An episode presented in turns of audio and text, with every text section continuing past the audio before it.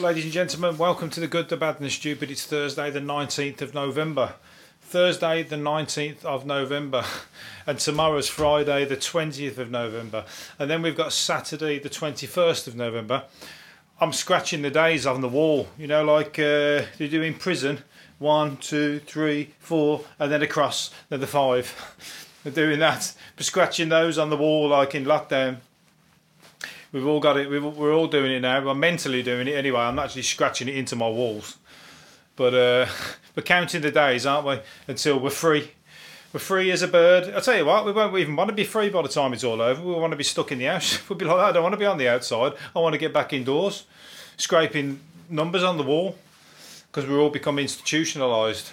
You know, this is what, uh, you never know, this is what people are preparing us for, perhaps. Anyway, but uh, they're saying that we might get out for Christmas.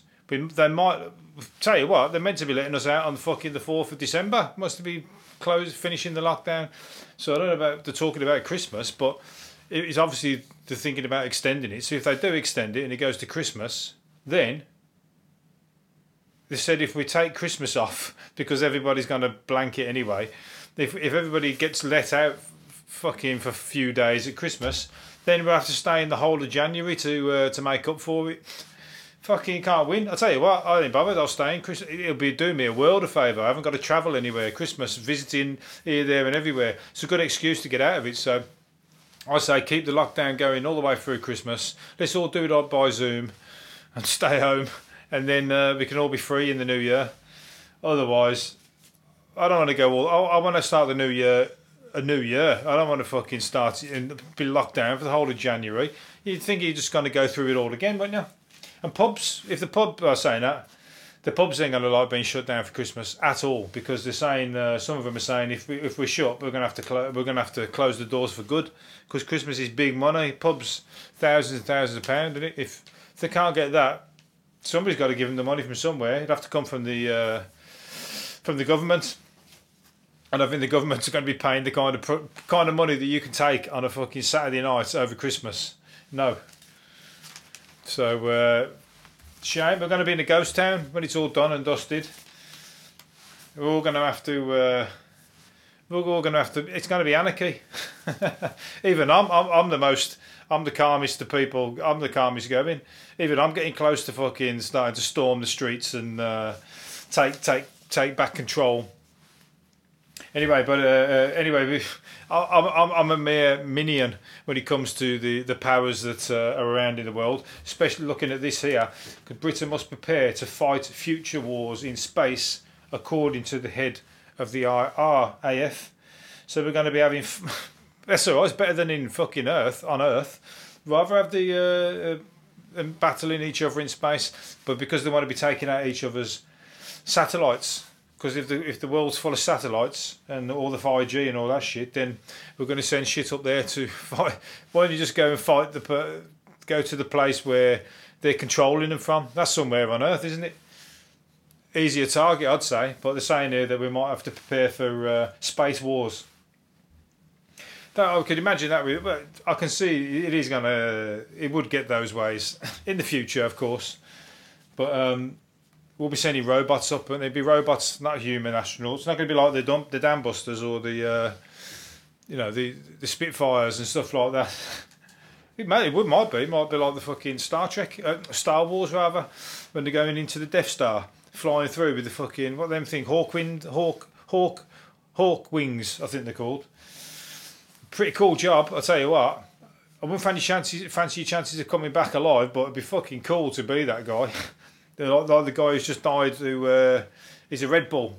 Uh, well, he's like a wingman, and he flies through the sky on, on wings like one of these Red Bull challenge guys, and he's fucking got rockets on his arms and everything. Absolutely brilliant. But he's just died practicing in Dubai, so it's a dangerous sport. Shame because he was a thrill seeker, but uh, these things, unfortunately. I mean, I'd have died on the first attempt. At least he's had a few, a good few years of fucking doing as he pleases, but you just can't get complacent. You got to uh, uh, even you can. Can I get my words out? You can jump a thousand parachutes.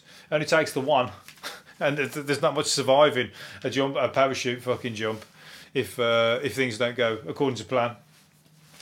Anyway, let's bring the, let's bring the, brought the tone down a bit. Space Wars. Let's get back to Space Wars. Fighting aliens. That's that'd be uh, the aliens would fucking destroy us. We would be only just getting up there with our clunky, clunky apparatus. They've been flying around in space for years, visiting and fucking. Uh, they know exactly what they're doing. That's their territory. That's like going into, uh, you know, turning up to America to fight with all the powers that America have got and turning up with a penknife. It ain't going to work. You're going to lose. Uh, anyway, but unless you're in the Zulu, Zulu, a, watch Zulu film to see how that could be turned around. I was, I saying that fucking there was plenty of them when the when the British tried to uh, take over uh, the fight against uh, uh, the Zulus when they lost big time. Michael Caine. Good film. It's a long film, but it's a good film. It's a long film. I don't think I could watch it all now. It's too long. Anyway, uh, what's it called? Fairy Tale in New York. BBC. Boring, boring bastard. Uh, what's the what's the C going to be for? I'm not going to say what I think the C should be for because it's uh, it's not what I think the C should be for. Boring bastards at Christmas. That's what I'm going to say. They're not going to let you. They're going to play the Fairy Tale in New York and they're going to edit it so you don't hear the swear word in it. That's just ridiculous. That's just like, or they're gonna, or they're gonna change the name to, um, to whatever the, whatever the swear words in it are. What it's, I think people are grown up enough to handle when the words of the song, when everybody knows what the words are in the song anyway. You know, it's just like, fucking hell, like treat us with like cotton wool, like you're going to get those proper moaning minis, the little old grannies that accidentally walk past the radio and it comes on. Next thing you know, they're writing letters and sending it off to uh, points of view. It, it ain't for them. They should go and listen to a station where it wouldn't be on, like uh, classical or something like that. Come on, it ain't going to offend me. Fucking hell, they're definitely going to listen to this podcast if uh, if that's the case. There'd be, um, I'd be I'd be like turning up with a penknife to a load of people with uh, verbal shotguns that destroy me. They wouldn't like um, this podcast at all. All these people are offended by one swear word in a song. Please. Anyway, a nurse squealed with horror when she was confronted by an evil looking Percy pig with just one ear. this is in the newspaper. I've cut this out because that's about as far from fucking news as you can get. It's a Percy pig, little sweet, and one of his ears is a different colour. And he's got like uh, that's it. It's a little and it's like a different, slightly different colour. It's nothing. And she's rang the newspaper for that. She's rang the newspaper, found the usually cheerful M&S sweet glaring at her as she scoffed a bag with her boyfriend. And he's got a slightly, uh, uh, a slightly evil-looking face. She says, but the other ones don't look so, uh, don't look so evil. But this has made the newspaper. This has gone to M&S complaints, and it's found its way into the newspaper. So don't feel sell yourself short. If you see some see, see something that does does just looks like it should be just for you and your boyfriend, have a little joke. Chance your arm and ring the newspaper because the newspapers have got fuck all to talk about these days. They don't report news. All they report is uh, things like that, and uh, they're running short. So and they get paid for it as well 50 quid just in time for christmas if you're running short of money just draw a piece draw a face on a piece of toast or something like that and send it in it's like the what's it called? The uh, you've been framed. 250 pound every time somebody half of them are just made up ain't they? Because they're thinking yes 250 pound 250 pound. Pretend to fall off that skateboard. There we go 250 pound. Because some of them you watch it and half of them are just shit and they? Some of them are genuine and they really have felt but half of them are just crap and they've got paid loads of money for that. Blue tits are down. Blue tits, we're running out of blue tits. Gardens across Britain have plummeted this autumn due to uh, fewer bugs in the hot spring. Fewer bugs because of pesticide as well uh, in hot spring and dry summers. So shame. Wonder, wonder where they're gone. Where the blue tits would go? Do they uh, emigrate? Is anybody else somewhere in the country going, fucking what are these birds we've never seen before? These blue, well, they're called blue tits. That's rude. That's a rude word. I'm writing a complaint letter. We don't say tits on our birds. Anyway, we've got blue tits, we've got grey tits, and we've got uh, we've got a few tits. I think there's a few tits in the. Uh, anybody listening from a different country? Yeah, these are birds. anyway, birds. They're called tits. Uh, probably, I think we're the only, only the English people call tits tits anyway, don't we? I'm not sure. You'll have to uh, you'll have to let me know if anybody can be bothered. Very, very few of you are even, listening anyway. So, uh, anyway, 8 million Brits, one in seven of the adult population, wear the same undies for three days in a row or more, a poll shows. And women are just as bad as men for not changing their pants.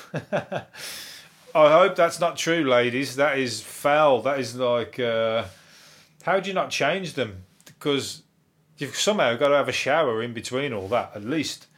Are you not even taking them off completely for three days?